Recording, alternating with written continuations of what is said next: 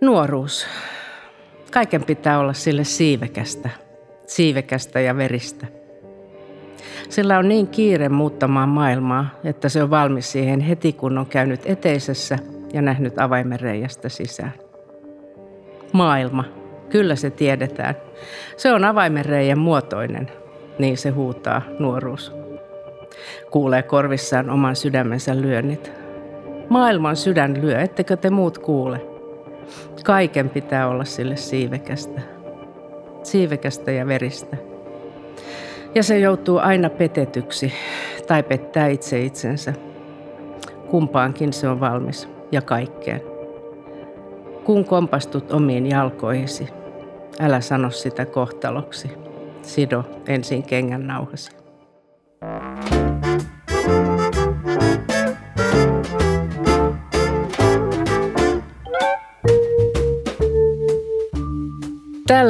Arto Mellerin runolla aloitellaan Duodeckimin julkaisema Mieletöntä Anja Snellman podcast tällä kertaa. Ja minä olen kirjailija ja terapeutti Anja, joka uskoo, että varsinkin viimeiset kaksi globaalin pandemiavuotta ja vakavat ilmastokysymykset sekä nyt Venäjän aloittama hyökkäyssota Ukrainaan ovat koetelleet ja koettelevat hyvinkin monen nuoren ja nuoren aikuisen elämää ja terveyttä. Ja tänään mun vieraanani on lääketieteen tohtori ja terveyden edistämisen dosentti Kristiina Kunttu. Tervetuloa. Kiitos.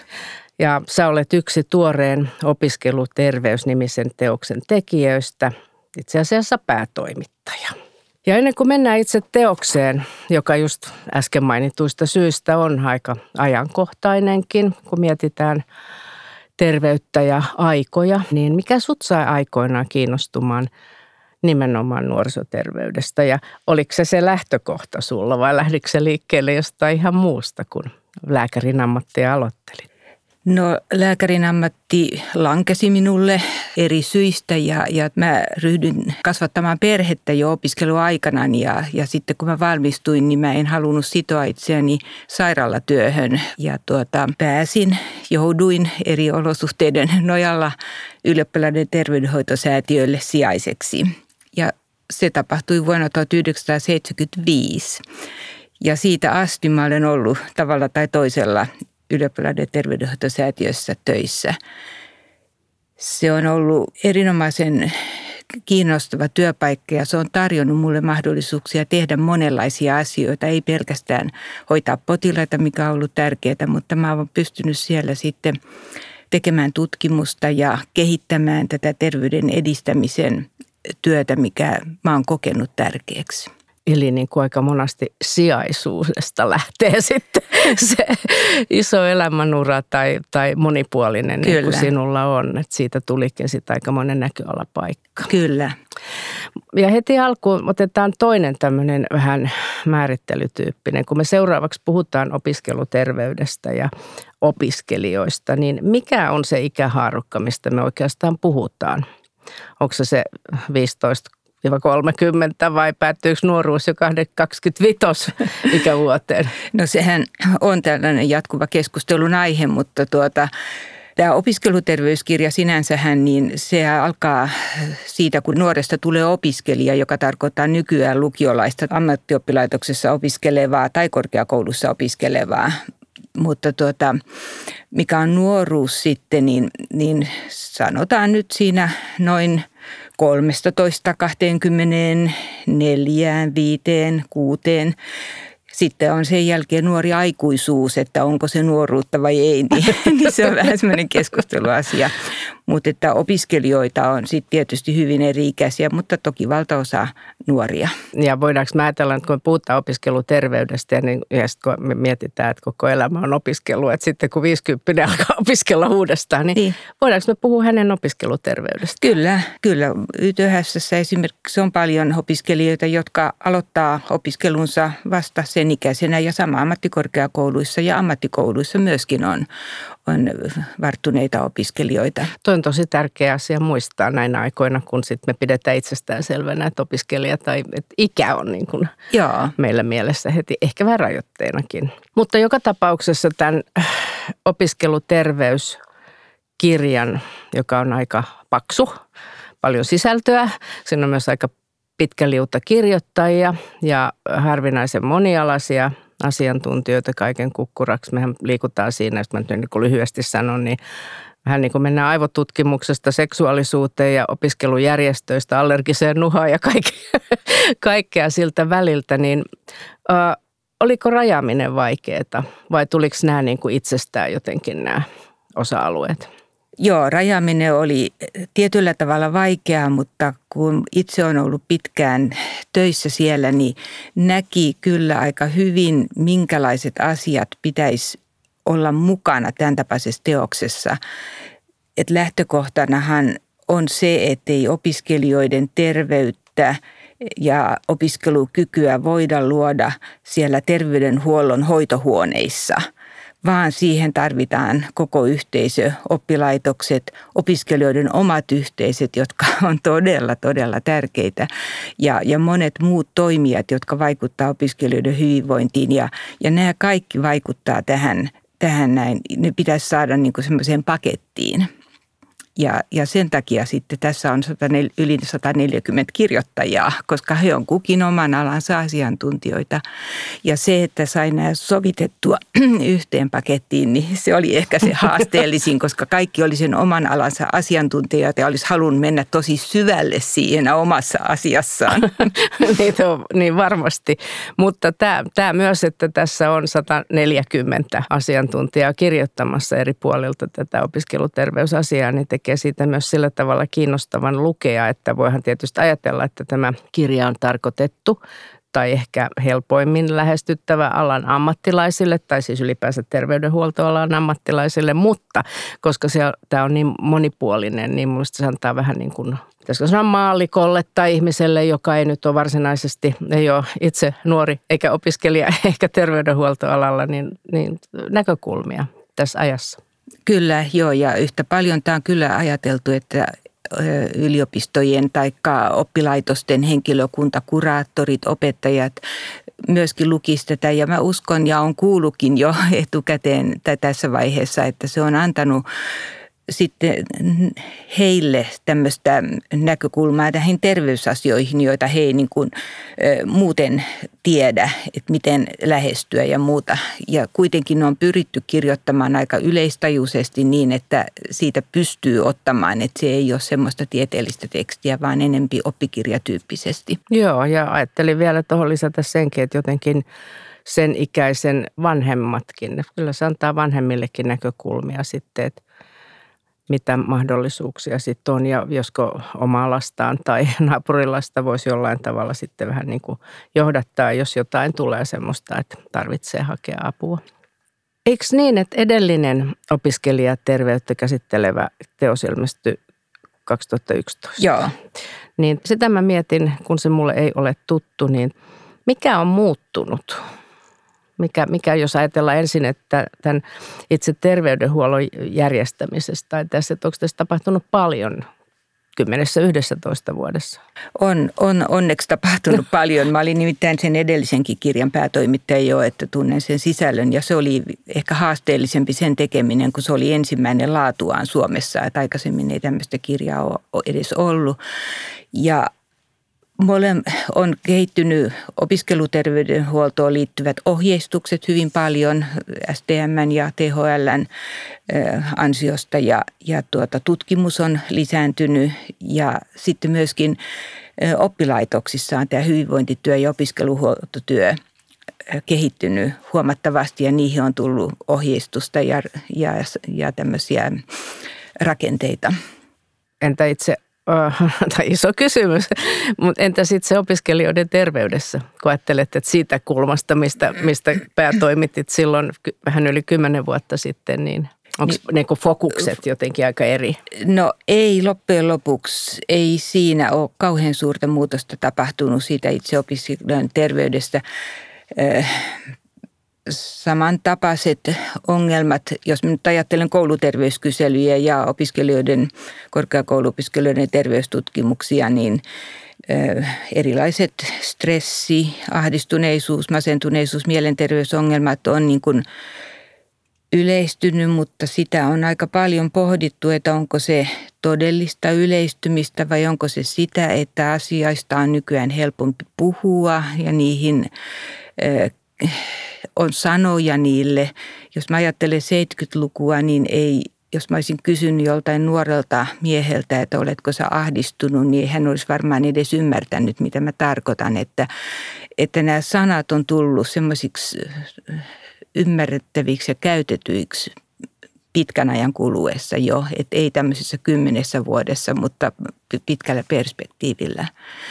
Ja paljon nyt puhutaan siitä opiskelijoiden ja nuorten mielenterveyden lisääntymisestä. Ja varmasti nyt pandemia-aikana on tapahtunut tätä suun, mutta että tämmöisessä pitkällä aikajänteellä eh, ehkä ei sitten kuitenkaan, nimittäin vuonna 1968 professori Yrjö Alanen, psykiatri, teki eh, laajan tutkimuksen ensimmäisen vuoden yliopisto-opiskelijoista. Ja silloin jo todettiin, että noin neljänneksellä opiskelijoista on mielenterveyden häiriöitä.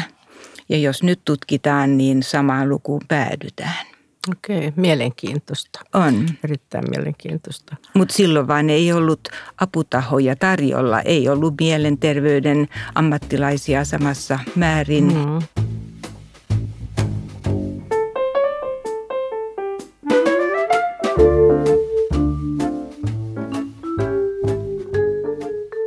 No tulipa opiskeluterveydenhuolto itsellenikin tutuksi aikoinaan Helsingin yliopiston opistossa, kun opiskelin siis YTHS ja sieltä löytyy apu, mutta usein sitten vitsailtiin, että sieltä löytyy aina yhtä pitkät jonot myöskin. No onko hoitoon pääsy nopeutunut? Mitä, mitä hän sen asianlaita on? No voi olla, että nyt sitten vuoden 2021 alusta YTHS se tilanne muuttuu hankalammaksi, kun se laajeni yhdessä yössä kaksinkertaiseksi opiskelijamäärä. Mutta tota, varmasti vähitellen se saadaan sujumaan, en sitä epäile ollenkaan, mutta se oli valtaisa muutos, yhteisen historian suurin muutos. No miten vanha tämmöinen opiskeluterveydenhuoltokonsepti sitten kaikkiensa on? No se ei toisaalta ole ihan hirveän vanha, nimittäin ihan tuonne kansanterveyslain säätämiseen vuoteen 1972 saakka, niin opiskeluterveydenhuolto oli käytännössä melko lailla sama kuin ylioppilainen terveydenhoitosäätiö, joka aloitti toimintansa jo oikeastaan sitten niistä keuhkokuvista ja, ja vuodesta 1954 sitten tämmöistä muuta terveydenhuoltoa niin kuin YTHS tarjoamaan. Mutta kaikilla muilla ryhmillä, ammattikoululaisilla ja muilla, niin ei ollut oikeastaan selkeä. Ei siitä ollut mitään lainsäädäntöä. Ja sitten silloin 72, niin se vasta kansanterveyslaissa määriteltiin ja hyvin pitkälle se silloin määriteltiin YTHSn mallin mukaisesti.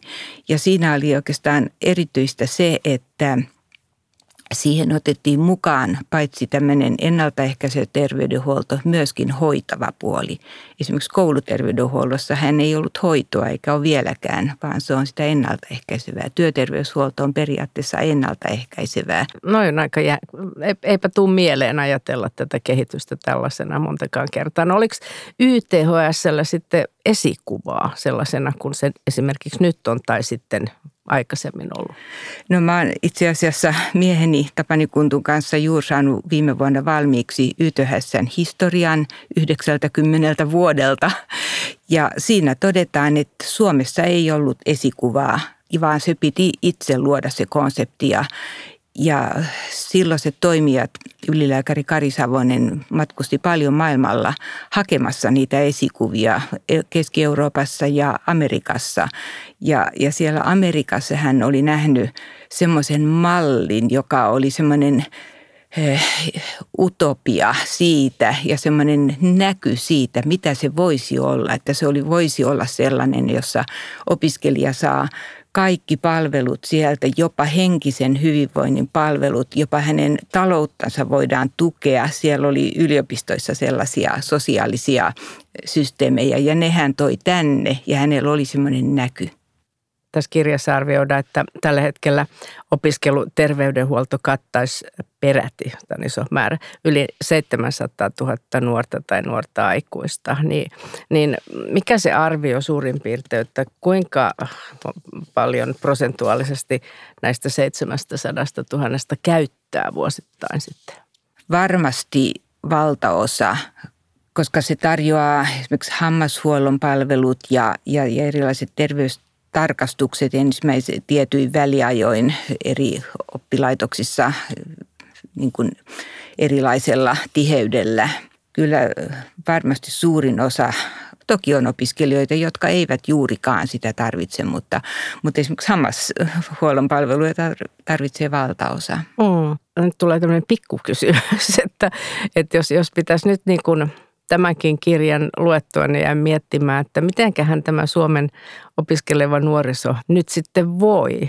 Ja sitten jos ajatellaan, että se 2011 se edellinen kirja ja puhuttiin jo vähän, että onko ne mielenterveys asiat tai haasteet sitten, niin kuin onko, ne, onko ne oikeasti niin kuin niitä tullut lisää vai puhutaanko, niin kuin sanoit, vaan asiasta ehkä enemmän matalammalla kynnyksellä.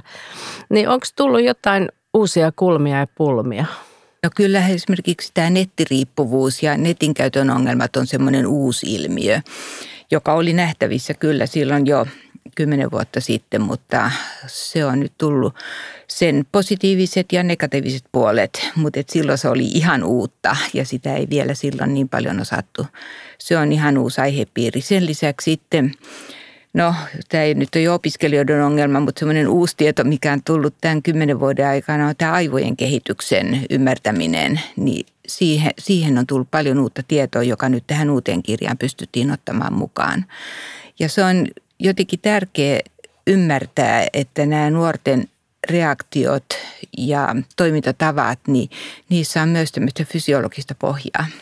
Eli puhutaanko me nepsystä tai neuro niin ja ylipäätänsä, tai psykiatrisista asioista. Eikä oikeastaan siitäkään, vaan ihan normaalikehityksestä, että mihin, li, mihin liittyy se, että nuori ei osaa suunnitella tulevaisuuttaan pitkälle, niin ei ole etuhaivolohka kehittynyt riittävästi ja näin päin pois, että tämän tapaiset asiat, jotka kypsyy pikkuhiljaa ja se on niin kuin opittu ymmärtämään paremmin.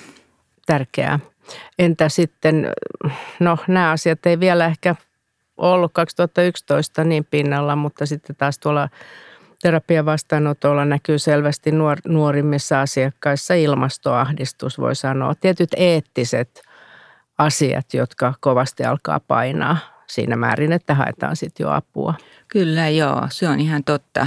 Sitä on tämän kirjan pohjalta vaikea sanoa, että mistä ne ahdistukset johtuu, mutta toi on varmasti ihan yksi, yksi tärkeä asia. Muistan silloin, kun tupakoinnin eh, lopettamisesta ja vähentämisestä aikoinaan paljon puhuttiin ja edelleen on tärkeää puhua, niin yksi asia, mikä silloin sai ainakin opiskelijoita lopettamaan tupakoinnin, oli se, että oli, se aiheutti luontokatoa. Joo, kyllä.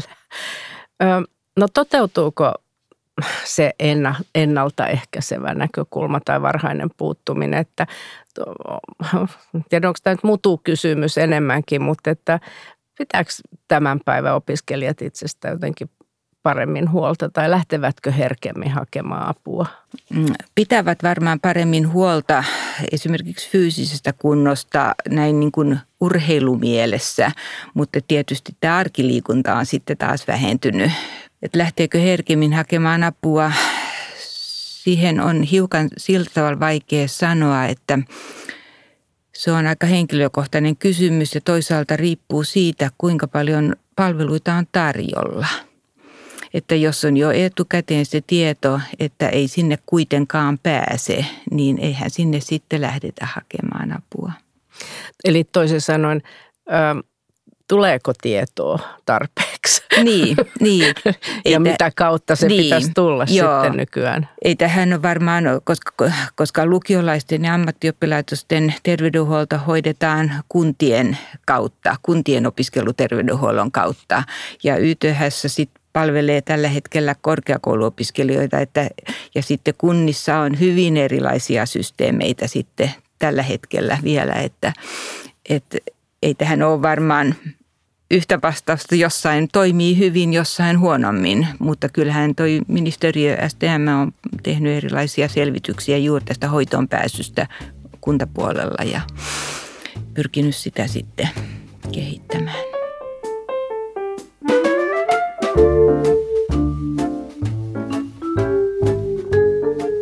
No seuraavaksi mennäänkin tähän meidän fiktioosuuteen. Mä yleensä aina kysyn vieraalta, että, että mikä fiktio, se voi olla kirja, elokuva, vaikka musiikki, ää, kuvaa tätä aihetta tavalla, joka ei olisi ehkä tietokirjalle mahdollista. Niin mikä sulla tuli mieleen, Kristiina Kunttu? No mulle tuli mieleen Veistos – Väinö Aaltosen Veistos Genius ohjaa nuoruutta, joka on Turun yliopiston aukiolla tämmöisen suihkulähteen äärellä. Siinä on tämmöinen opiskelija, nuorukainen hahmo ja sitten hänen takanaan on nämä geniukseksi nimetty, nimetty hahmo, joilla molemmilla käsi osoittaa samaan suuntaan. Ja mä ajattelen sen niin, että se kuvaa sitä, että tämän opiskelijan ei tarvitse selviytyä yksin, vaan hän, tämä taustahahmo kuvaa kaikkea sitä tukitahoa, mikä auttaa tätä opiskelijaa selviämään sinne suuntaan, minne hän itse haluaa, minne hän osoittaa. Mahtavaa, Kristiina. Ensimmäinen, ja mä oon tehnyt näitä podareita jo aika pitkäänkin, niin tuot ensimmäinen veistos. Okei. Okay. Ihan mahtavaa. Ihan mahtavaa. Eli siis veistosti. Sitä sietää sitten mennä katsomaan. Sanotko vielä, missä se olikaan? Turun yliopiston pihalla. Pihalla. Joo. Ei aulassa, vaan Ei, pihalla. pihalla. No mutta sitten seuraavaksi tämmöinen vakio-osuus vielä, että me täytetään hetki meidän mieletöntä podcastin ystäväkirjaa. Oletko valmis, Kristiina? Yritetään.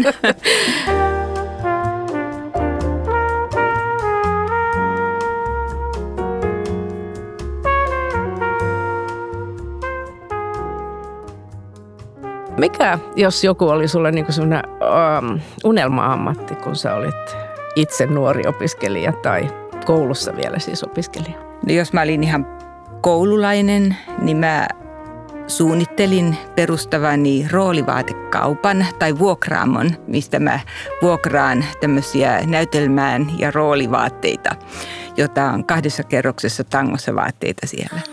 Sitä mä suunnittelin iltaisin, mutta ihan semmoinen realistinen ammatti oli kansakoulun opettaja, niin kuin kilteillä tytöillä useinkin oli. Pakko kysyä, mistä tämä roolivaateajatus? Tykkä, oliko se teatteriin liittyvä jotenkin No vai? me tykättiin näytellä kavereiden kanssa. Okei. Okay. Harrastettiin sitä ihan semmoista kotileikkinäyttelyä. Okei. Okay. No mutta jos sun pitäisi itseäsi kuvata kolmella adjektiivilla, niin mitä sä sanoisit? Mä oon aika käytännöllinen. Mm. Sitten mä innostun aika helposti ja mm. sitten mä oon mielestäni aika iloinen. Okei, okay. kiitos. Kiitos näinä aikoina. Niin kuin, tosi mukavat adjektiivit. Ilo, tärkeä. Jos jonkin, niin minkä taidon sä haluaisit vielä oppia? No mä olen aina kärsinyt siitä, että mä en osaa englantia hyvin, mutta tässä elämäntilanteessa se ehkä ei ole enää se tärkein asia, mutta nyt mä voisin haluta opetella kutomaan räsymattoa. Kutomaan räsymattoa, okei. Okay. Mikä jos joku on sun mottolause ollut tai nyt tällä hetkellä on sun elämässä? No mulla on ollut pitkään, että vie mennessäsi ja tuo tullessasi. okei, okay. käytännöllinen. Hyvä. No mikä on paras tai yksi parhaita neuvoja, jota sä oot elämässä saanut? Äiti sanoi aina, että älä sure, anna hevosen surra, sillä on iso pää. Se on tullut kuulemma hänen äidiltänsä. Ehkä se on aika hyvä. Se on mieleenjäävä. Ainakin, Ainakin sitä. En tiedä, onko paras, mutta tuli mieleeni nyt. Miten sä rentoudut? Käsitöitä tekemällä. Sitten mä luen luen erilaisia kirjoja, ei mitään tiettyä, mutta sekä romaania että tietokirjoja, elämänkertoja. Ja toivottavasti siihen keritken nyt taas paremmin sitten paneutumaan. Tässä vaiheessa Kristiina Kunttu, kiitos, että sä oot ollut mun vieraanani. Kiitos.